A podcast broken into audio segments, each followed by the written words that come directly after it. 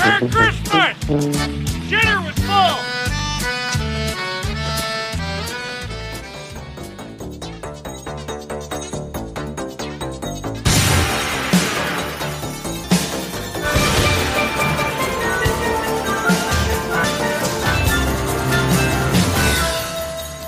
Life moves pretty fast. You don't stop and look around once in a while, you could miss it. Ah, ringpermen rett på video, tilbake i ditt øre. Vi er kommet til episode nummer 45. Nok et eh, jubileum eh, der, altså. Og til deg som elsker 80-tallsfilm, og kanskje elsker jul, eller kanskje til og med hater jul, i dag tror jeg blir en fin dag for deg.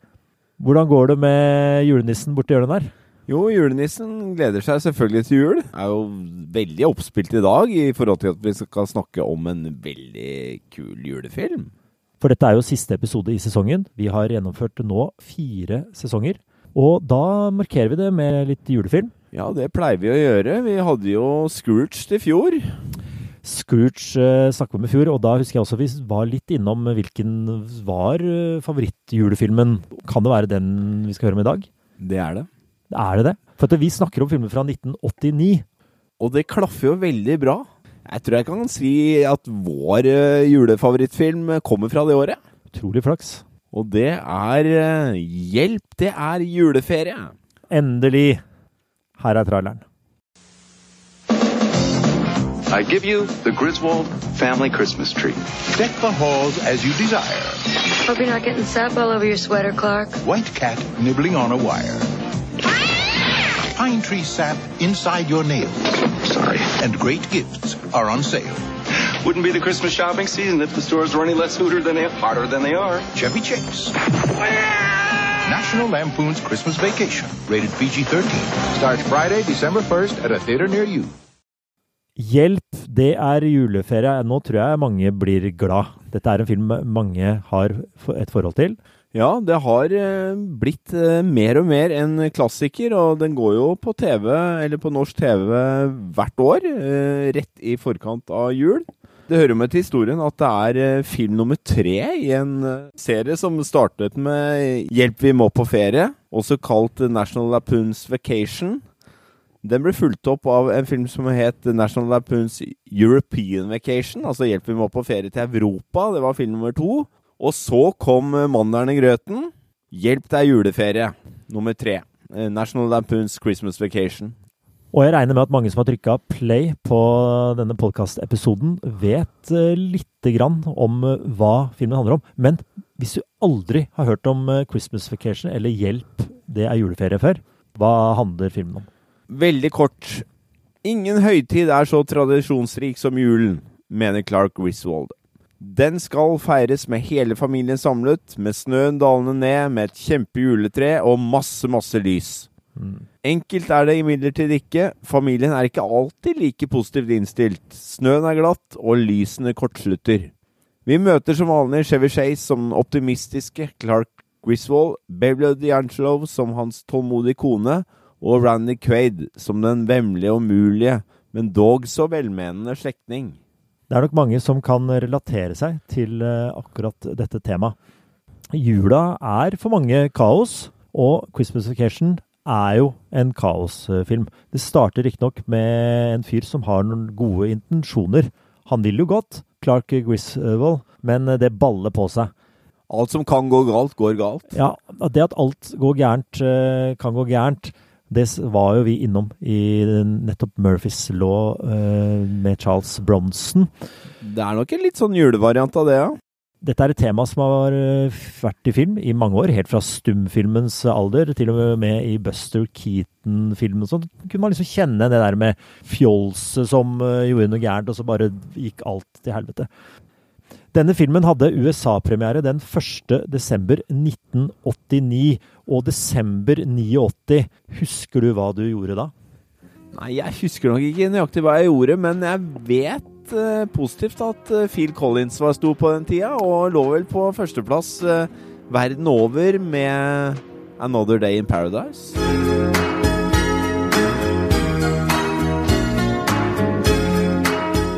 Du var sikkert ikke så opptatt av at Berlinmuren falt bare tre uker eh, før, og snart så skulle jo også eh, han Ceaucescu, vet du, nede i Romania. Det fikk du sikkert med deg. Det var mye rundt. Det var litt action og det var bilde av han og kona Ja. som skulle bli skutt som ble sånn. skutt og sånn. Ja. Det var jo, så det fikk du med deg, ja. ja, det fikk jeg med meg. Jeg husker at fattern fylte 50. Alle gikk i grå dress. Mye grå dress i 89. Jeg var jo bare 15. Husker at jeg fikk gå ut fra liksom festen til fattern, 50-årsfesten. Fikk jeg lov til å dra på, ned på noe som het julebord. For det var noe som ble arrangert på Nesodden. Det var noe som stelte i stand et sånn svært grantre. Og så brukte de en, en sånn bilvrak som uh, juletrefot. Og de pynta med noe glitter og På alle tettsteder med respekt for seg selv, så er det jo et julebord. Er det ja, de må ha julebord. Såpass bør det være. Ja. Jeg husker også at jeg kom tilbake på, på denne 50-årsfesten til fattern, hvor jeg måtte danse med en venninne. Altså, det er traumatiske ting, eh, Trygve. Jeg måtte danse med vennin- venninna til mutter'n. Altså, det var så Jeg har, jeg har ikke dansa siden. Ikke sant? Det snakker vi med Dirty Dancing-episoden. Ikke noe, Vi var ikke glad i å danse. Nei, det var ikke det som sto høyest i kurs på den tida der, altså. Nei, jeg fikk en whisky av fattern. Det var altså kanskje litt tidlig, men det skal tidlig krøkes. Såpass bør det også være når du kommer eh, direkte fra et julebord. Så det var eh, andre tider. Vi må si litt om eh, box office-tall osv. Ja, vi må innom litt box office. Filmen eh, hadde premiere, som vi var innom, 1.12.89 i USA. Den eh, gjorde det veldig bra. Den gikk rett til førsteplass. Eh, Måtte kanskje ned på andreplass i uke to, eh, da War of the Roses eh, kom og stjal førsteplassen. Men så var det tilbake å, å ha hegemoniet både uke tre og fire, så det var sterkt. Og den spilte inn 71 millioner dollar. Ja, det var såpass, ja. Det som er litt rart, da, er Dette her er jo en rett på videofilm. I Norge. Sånn sett, podkast-tittelen vår Ja, nå, nå, Nei, stemmer, nå stemmer den litt. Endelig stemmer den. Filmen kom aldri på kino til Norge. Den eh, kom på video til jula 90, og Et det var år da jeg leide den og, og, og så den. Ja, og da sitter jo en hel nasjon eh, her hjemme og ser på alene hjemme. Så den drukner helt i Norge. Drukner totalt Ja. i Norge. Jeg kan aldri huske å ha sett denne filmen, jeg. Men du fortalte meg du hadde jo selvfølgelig du hadde jo en venn som var eh, utvekslingsstudent. Så jeg hørte faktisk om filmen i, i 89, fordi han sendte meg jo klipp av, utklipp av kinoannonser fra aviser. Eh, Lexington Herald Tribune eh, fra K Kentucky, eh, hvor, hvor jeg så at oi, dette her var en, liksom en tredje eh, National Lampoon Vacation-film, Ja. osv. Men kjen, følte du det inni deg når du så det da? Tenkte du, jeg, å, nå gleder jeg meg nok en eh, sånn film. For det, det var sikkert en grunn til at han kanskje ikke ble satt opp på Kino Norge. Ja, og grunnen er jo at eh, toeren var ikke så bra. Nei. Den gjorde det ikke så bra på kino. Den fikk to uker på sentrum, og, og den var liksom ikke så genial som eneren eh, går for å være. Men, men Ja. Nå kommer vi tilbake til. Filmen har jo virkelig stått på egne ben siden. Hvis uh, musikken har uh, en klassiker uh, som, som Last Christmas eh, av Wam, så mener jeg faktisk eh, filmen har hjulpet deg juleferie. Som en juleklassiker. Så dette er julefilmens svar på Last Christmas. Ja. Vi kan jo bare ta litt om de vaca vacation-filmene. Hvordan dette fenomenet oppsto. Første filmen, 83. Basert på en historie som sto i dette bladet National Lampoon. Men National Lampoon var jo, for de som ikke vet det, et magasin, et blad, et humorblad, som hadde sitt utspring fra jeg tror det var faktisk Harvard University. ja. Der ser jeg for meg sitter intelligente humorfolk og begynner å gi ut et blad. Der havner han John Hughes, som vi har snakka om før, Ja. eh, havner jo borti dette bladet og begynner å skrive historier. Og der sitter John Hughes og skriver en historie som heter Vacation 58. Det blir filmen Vacation. Mm. Nummer én.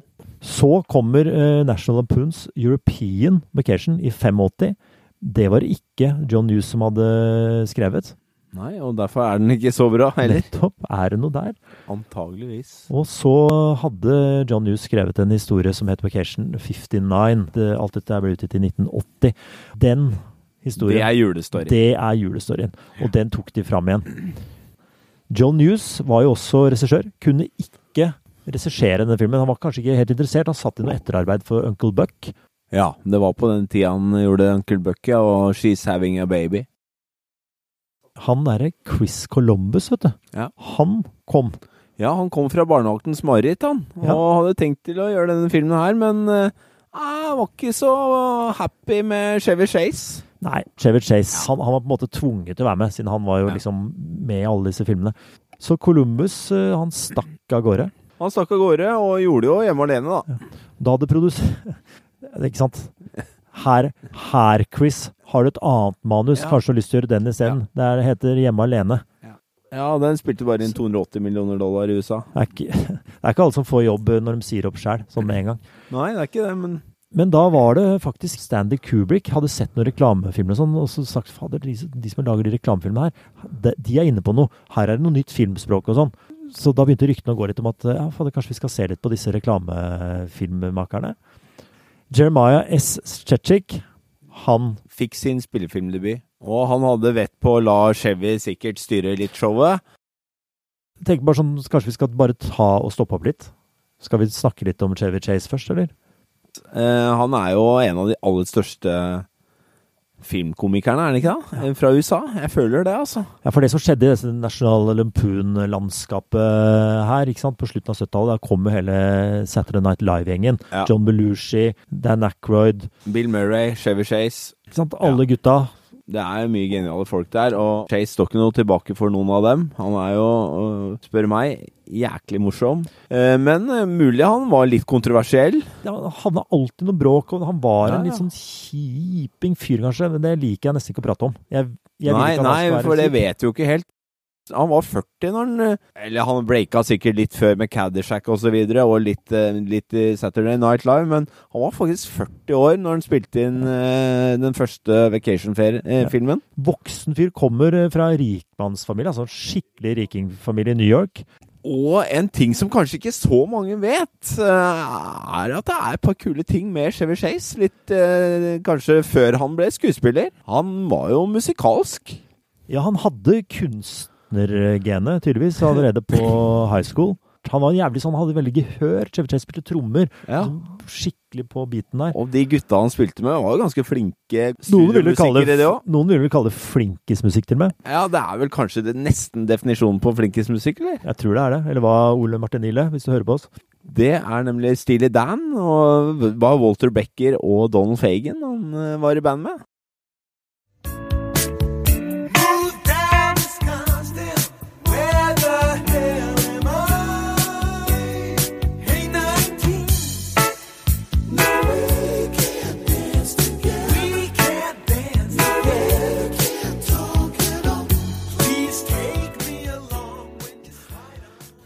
En mann med mange talenter. Han var litt inn og ut av Saturday Night Live. Så kom noen filmer etter hvert også. Ja ja, det starta jo med, med Caddyshack. Caddyshack, hvor han fikk endelig gjort sånn opper, for han hadde begynt å bråke med Ja. Bill Murray på settet på Saturday Night Live, men så fikk de liksom tatt det ut, en sånn slåssescene i filmen og sånn. Ellers så er det jo mye filmer etter uh, Vacation-filmen også, blant annet uh, Fletch, uh, Spioner som oss. Var du type liksom 12, 11, 13, 14 år i 85, så det var ikke sikkert det var ikke Jeg så jo noen av disse filmene. Jeg syns ikke det var fantastisk.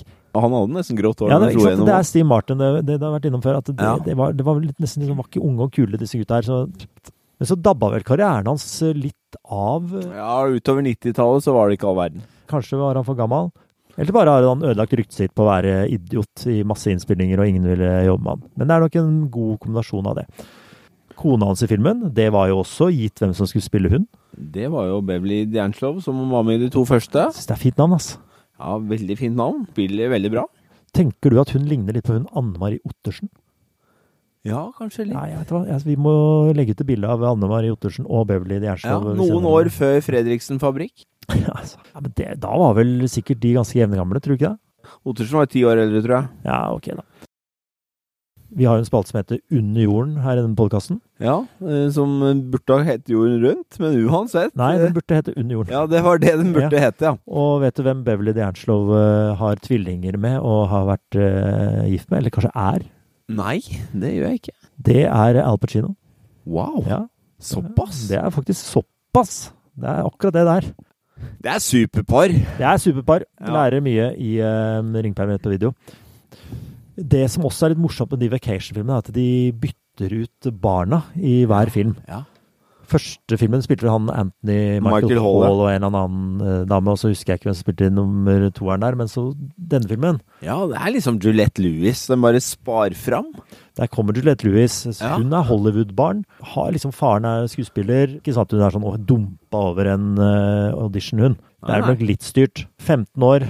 Kjører liksom Oscar-nominasjon tre år etter med Cape Fear, så ja. Ja, helt klart starten på Juliette Lewis eh, sin karriere. Eeny, meeny, miny, mo. My mama told me to pick the best one, and you are it! Ja, så var det han som spilte broren hennes. Johnny Galecci. Ikke hørt så mye om han. Jeg tror han var Første gang han var i LA, var når han dro på audition for denne filmen. Så fikk han liksom sitte og lese med Chevy Chase og han regissøren. Han var fornøyd med bare det, han. Ja.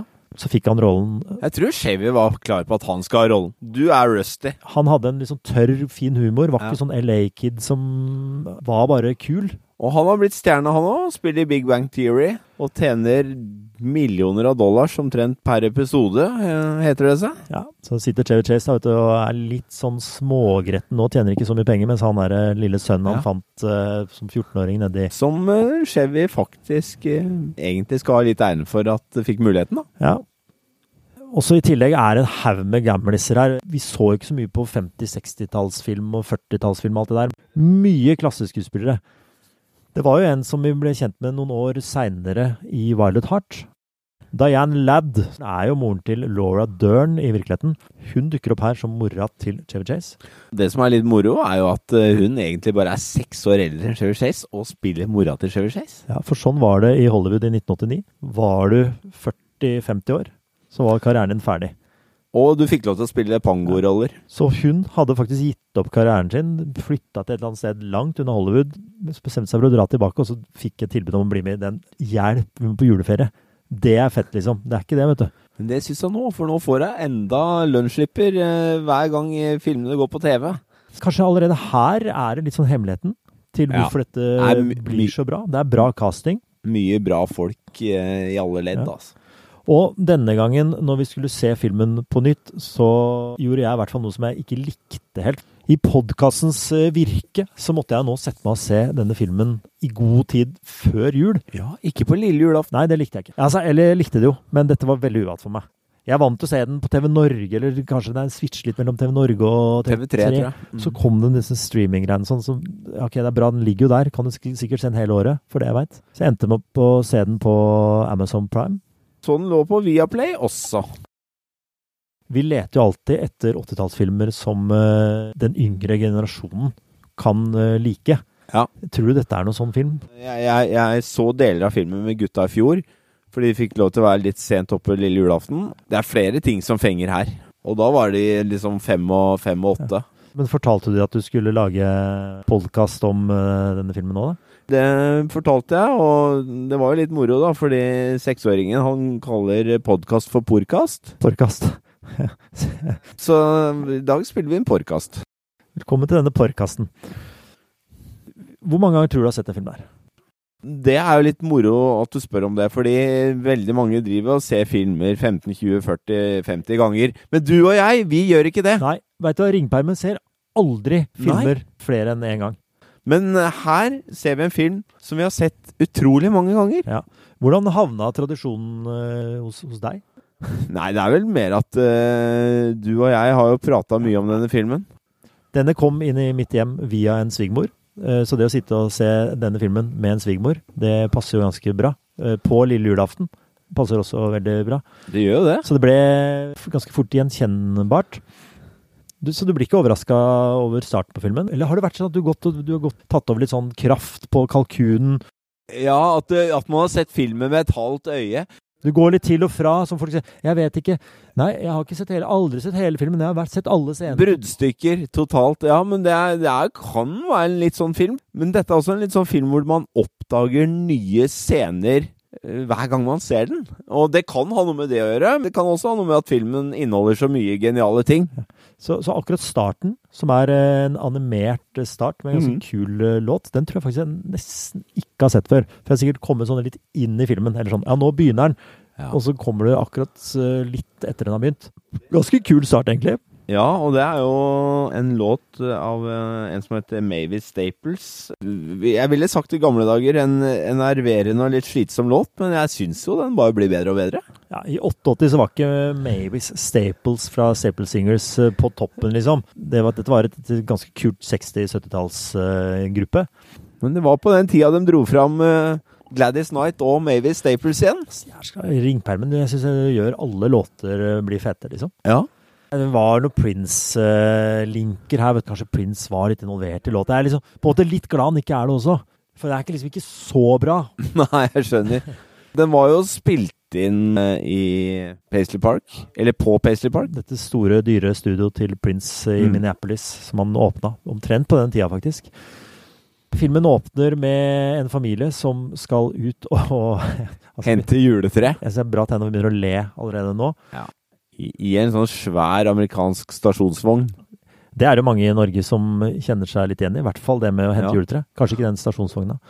Og, og med en sånn overentusiastisk far og to sure unger i baksetet. Clark eh, Griswold, han er ganske positiv. Han vil jo skape den beste jula for eh, familien sin.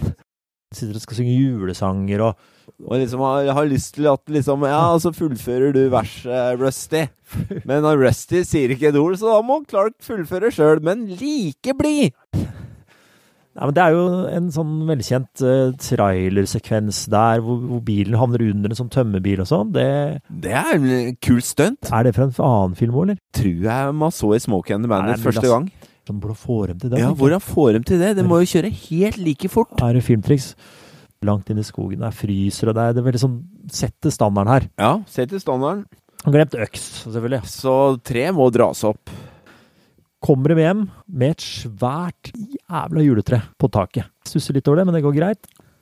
Og da stusser jo naboen som ikke er helt på samme bagen. Jeg har blitt utrolig glad i disse naboene, som heter uh, Marg og Todd, et eller annet sånt. Ja, og de kjører Saab og har Bang Olufsen-anlegg. Men jappene, altså, de har dansk anlegg og svensk bil. Ja, ikke sant? Ja. Så du forresten at eh, det huset de bor i La du merke til eh, hvilken film det har vært med før? Nei, det gjorde jeg ikke. Nei, for det er jo også en film hvor de holder på litt sånn rundt på julaften. Å ja. Det er Dødelige våpen-filmene. Der bor familien til Danny Glover. Så når de skulle spille inn Hjelp deg juleferie, når de kommer til opptaket der, så ligger fortsatt den derre toalettrullholderen og sånn fra Dødelig våpen 2, den siste eksplosjonsscenen på dass der. Eller som ikke ble eksplosjonsscene, men den, den ligger der, for da har de nettopp vært og spilt inn Dødelig våpen 2. Det er Warner Brothers som driver med gjenbruk. Ja, for dette var nok rett bak eh, Warner-studioene der. Nei, men de kommer hjemme med treet og treffer eh, de med svensk eh, bil og dansk eh, anlegg. Hey, Griswold, where do you think you're going to put a tree that big? Bend over and I'll show you. You've got a lot of nerve talking to me like that, Griswold. I wasn't talking to you. Dette treet er altfor svært, så han må jo få det inn. Og det er mye kvasom på det. Det er mye kva på treet. kva. Det på en måte er jo en tråd over til en av mine favorittscener i filmen. Det er nok kanskje mange som er enig med deg der. Det tok meg faktisk noen år før jeg skjønte denne scenen. Det er jo positivt med filmen. Du kan ikke gå til og fra. Du må jo få med deg alt. Jo, det er når han skal legge seg, lese leser på senga sammen med kona si. Når han blar, så klistrer hendene seg fast til bladet fordi det er så mye kva. Det er sånn jeg hører Når vi snakker om det, så høres det selvfølgelig utrolig teit ut. Det geniale med filmen at den får litt sånn i utgangspunktet teite scener til å funke så ekstremt bra. Liksom toppseg han eh, skal slå av lys og Og dra med seg lamper og alt. Nå høres det ut som du snakker om typ sånn mann med nakkpistol-humor. Det er jo ikke det. Nei, det er ikke helt det. Tror du Clark og Beverly D'Angelo er fornøyd med dagen? Clark føler jeg alltid er fornøyd, jeg. Clark tenker sånn Ja, det kommer gjennom dette her. Det er sånn ett steg nærmere jul. Jeg tror han er, er fornøyd. Og så er det selvfølgelig, som alle som har sett filmen syns er litt eh, morsomt, tror jeg, det er jo dette greiene med alt det her julehus og klistre på lys og det greiene her. Det er liksom sentralt i første del av filmen. og det Hadde du noe sånn hjemme hos deg, eller? Nei. Nei. Det var det vi kalte amerikansk. Ja, det er jo så amerikansk, Det det. er så amerikansk. Og det kan jeg tenke meg, Marge og Todd i nabohuset, de bare sånn Far. For de er som oss, de. De er fra Sverige og Danmark. De er jo ikke fra Sverige og Danmark, men de har svenske og danske ting. Så dette klarte vi ikke helt å forholde oss til. Jeg ser nå at dette kommer jo mer og mer til Norge. Tar en tur gjennom Nittedal nå, ser du her er masse, mange hus som er attraksjoner med lys på. Men dette bruker jo Clark og sønnen veldig mye tid på å få i seg. Ja, Og litt slapstick-scener og detter ned fra stiger og litt av hvert. Ja, for der er vi litt på slapsticken. Og, og slapsticken tror jeg gjør at også den yngre generasjonen eh, henger litt med på filmen. Ja, det er kanskje ikke når du har sett filmen 15 ganger, kanskje ikke Jo, man ler litt grann fortsatt. Så det er mye problemer med å få på det lyset, og det er, han er mislykka da, og familien kommer ut for å se på. Føler jeg jo med, med Clark. Ja, man gjør jo det. Og der kan du kjenne deg litt som familiefar. Kanskje kjenne litt på det sjøl. Vil jo prøve liksom være kul og få til ting. Vi får også tidlig vite at eh, Clark venter på en sånn julebonus, eller håper på å få julebonus. For det var jo noe de holdt på med på 80-tallet. Eller er det, fins det fortsatt, tror du? Julebonus? Julegratiale? Er det arve oppsal? Det som er litt artig her, får man liksom veldig bilde av hvor, hvor kald den amerikanske businessverdenen er, hvor sjefen ikke engang vet skikkelig hva du heter. Han kaller vel Clark med 100 forskjellige navn i løpet av filmen. Greg og Ja. Det er mye morsomt rundt uh, dette med, med julebonusen. Han jobber på ganske bra firma, Clark. så Han har funnet opp en sånn ganske genial sånn ting man kan ha over cornflakesen, så ikke cornflakesen blir våt av melk. Stemmer det. Smart fyr. Men sjefen spilles jo av broren til Bill Murray, som vi også så i Scrooge uh, i fjor. Han er sånn jule, julekongen. Don't forget that report, Bill. Yes, sir. Thank you. Merry Christmas. Merry Christmas. Merry Christmas. Merry Christmas. Kiss my ass. Kiss his ass. Kiss your ass. Happy Hanukkah. Altså Her har vi- har vi vært innom å hente et juletre. Vi har vært innom å henge opp julelys. Vi har fått vite om julebonus. Her har vi på en måte etablert Det skjer så sinnssykt mye i hver eneste scene, så det er nesten vanskelig å snakke om den filmen, merker jeg nå. Ja. Får den eh, julebonus? Får han julebonus. Altså, dette her er også veldig bra. Samtidig med dette så kommer jo hele familien hans, altså moren og faren hans, svigerforeldre, og Og broren og hele pakka. spilt av Randy Quaid, ja. Han er fin. Cousin Eddie. Han er jo møkkete og blakk Mista jobben i 83, han. Og bor i en RV, altså en husvogn. Nei, men det er en familie som eh, En møkkete familie. Det er ikke noe tvil om. Det er lov til Det å si. Det man på 80-tallet kalte white trash. Clark tar jo mot han òg. Ja, litt motvillig, men han gjør jo det. Jeg må jo si at uh, Eddie og Randy Quaid uh, Det er jo et friskt pust i filmen. Det er jo først kanskje en time inn i filmen. Og skal de spise julemiddag. De, de får besøk av en gammel tante og en gammel onkel, og det skal være julemiddag. En menneskevond Det er jo ingen som er hyggelig. Det er jo sånn jula er. Ja. Du må forholde deg til denne utrolig forskjellige gjengen, og alle skal matche. Det er nok noe av det geniale, ja. This is what Christmas is all about. I'll uh, park the cars and check the luggage, and uh, yeah, I'll be outside for the season. Og så har jo Clark venta på denne bonusen, som egentlig skulle komme, men aldri kom, så Vi er på julaften nå, liksom. ja. Da kommer det endelig et bud fra Speedball eh, Messenger Service. Vet du hva speedball er? Nei. Det er en narkotikum du kan ta, eh, hvor du blander heroin og kokain Ok. for å liksom makse det. Og det var tilfeldigvis det også John Belushi eh, døde av. Bare for å liksom connecting the dots eh, her. Så når eh, julebonusen eh, kommer, da blir jo Clark glad. Clark har jo i sitt eget hode tenkt at blir det bonus, så blir det svømmebasseng. Og når han får konvolutten, før han åpner den og ser hvor mye penger han får, begynner han å love svømmebasseng til familien. At han skal fly inn samtlige til åpningsdagen og svømmebassenget står klart. Snakk om å selge bjørnen. Når han da endelig får åpnet denne konvolutten, så viser det seg at han uh, solgte bjørnen litt tidlig. Og da rakner det for familiefaren. Da har det tårna seg opp i løpet av eh, lang tid. Det er trykkokeren, det der. Det er jo te terroristen eh, begynner litt da. Er, han får ut greier. Får ut guff. Han har klart seg bra til nå. And I want to look him straight in the eye, and I want to tell him what a cheap, lying, no good, rotten, four flushing, low life, snake licking, dirt eating, inbred, overstuffed, ignorant, blood sucking, dog kissing, brainless, dickless, hopeless, heartless, fat ass, bug eyed, stiff legged, spotty lipped, worm headed sack of monkey shit he is! Hallelujah! Holy shit! Where's the Tylenol? Hvordan husket han alle disse ordene i rett rekkefølge? Det klarer han veldig bra. Da gjorde man eh, som følger på, på settet. Alle menneskene som sto i front for den, de andre skuespillerne, hadde en lapp foran seg hvor på en måte ordene sto på rad som han skulle lese opp. Filmtriks, altså. Skikkelig filmtriks. Han ble skuffa. Kan se det faktisk litt på øynene til Chevy Chase når han eh, fremfører at han ser på hver enkelt. eh, Når man vet det, så er det et godt poeng, ja.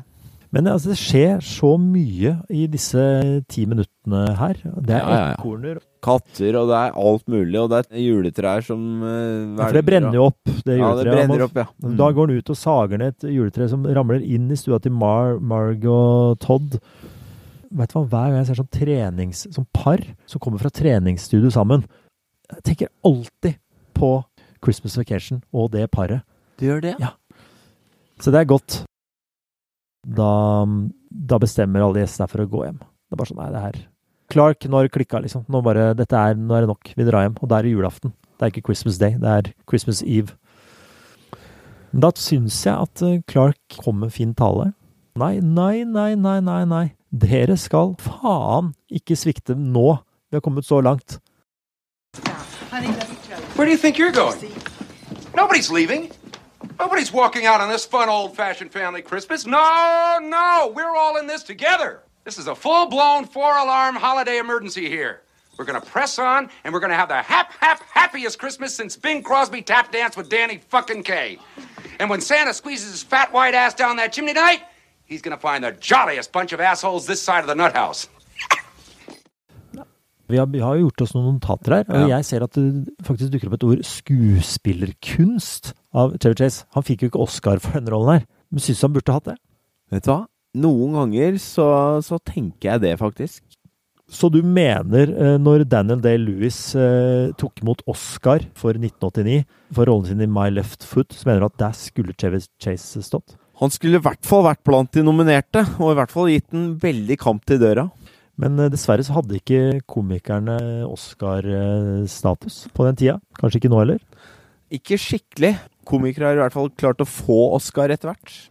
Nei, så Chevy Chase er helt sånn herlig i, i disse talene og tiradene og klikkinga og balansen mellom å, å miste det og Mimikken og alt, altså. Filmen eh, ender jo sånn passe bra. Hvis jeg skal oppsummere litt, som folk har skjønt, så syns jeg det er en veldig god film. Flere rå skuespillerprestasjoner. Vi nevnte Chevy Chase, syns også Randy Quaid er helt utrolig. Beverly D'Angelo er god, unga er bra, gamle er bra. Altså, det er tvers igjennom eh, høy, høy klasse her. Syns den filmen er utrolig morsom, nostalgisk. Dette med jula er nostalgisk, samtidig som det er noen øyeblikk til ettertanke her. Nettopp det at filmen har jo over så lang tid Du har sett den mange ganger. Nå er du voksen. Nå har du fått barn.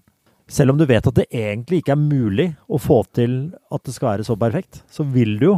Man vil prøve litt. Dette, det er jo litt sånn medmenneskelighet her òg, i forhold til at uh, Chevy vil ta seg av Eddie, og, og ikke minst uh, ungene hans, som man ser ikke har det så bra. Som også hører jula til. Er det tidenes beste julefilm? Ja, for meg er det definitivt det. Vi kåra jo denne filmen til tidenes beste julefilm eh, allerede i fjor. Jeg, vet hva jeg kjente når vi har prøvd å prate om filmen, det, det er nesten vanskelig. Og hvis det er noen av lytterne som ikke har eh, sett filmen jeg, jeg tror de fleste som hører på det her, har sett filmen. da. Men dere gleder dere sikkert hvert år. Dere kan glede dere i mange år til. Og til dere som ikke har sett den, Dere må se den. og se den hver jul fra og med nå. Dere vil finne nye ting hvert eneste år, det er jeg helt sikker på. Eh, denne gloseboka, du så den på video. Du hadde sikkert nettopp sett Alene hjemme, eh, så skulle du dra og se eh, Christmas Vacation liksom, på Nesodden videosenter. Tok med deg videoen hjem. Så den kanskje i romjula, jeg vet ikke fader. Sånn sikkert med noen kompiser. Gikk den inn, og- inn ene øret og ut det andre, eller hva? Jeg likte den, og jeg ga den en svak femmer, som det står. Ja, Gloseboka var alt femmer, da. For meg var det nok en sånn en god komedie på den tida, men jeg, det er jo som du var inne på, jeg skjønte nok ikke alle aspektene her. Nei, så dette var uh, fint å prate om. Det var jo litt skummelt å gå løs på denne filmen nå, ettersom vi kjenner den så godt, og liker den så godt. Vi har jo prata mye om 1989 i Mm. denne sesongen her. Skulle nesten tro vi hadde gjort det, bare for å kunne avslutte med denne filmen her, som Ja. julepakka. Men det er ikke sånn, det, det, har ikke blitt så mange episoder vi har fått spilt inn og sånn eh, denne høsten. Så det er mye som skjer. Skal vi ta et par 89-filmer til, sånn når vi går inn i sesong fem nå? Det kan fort skje. Vi, vi snuser litt på 90-tallet. Vi snuser litt på 1990. Vi er 80-tallselskere, men vi er ganske glad i tidlig 90-tall òg. Oh, det er mye bra film tidlig 90-tall. Vet du hva, jeg tror vi avslutter her, jeg. Denne Mavis Staples-låta, som var i introen, den kommer jo også i outroen. Skal vi høre på den? Det kan vi gjøre, vet du. Og så sier vi som vi pleier, På gjenhør. takk for oss.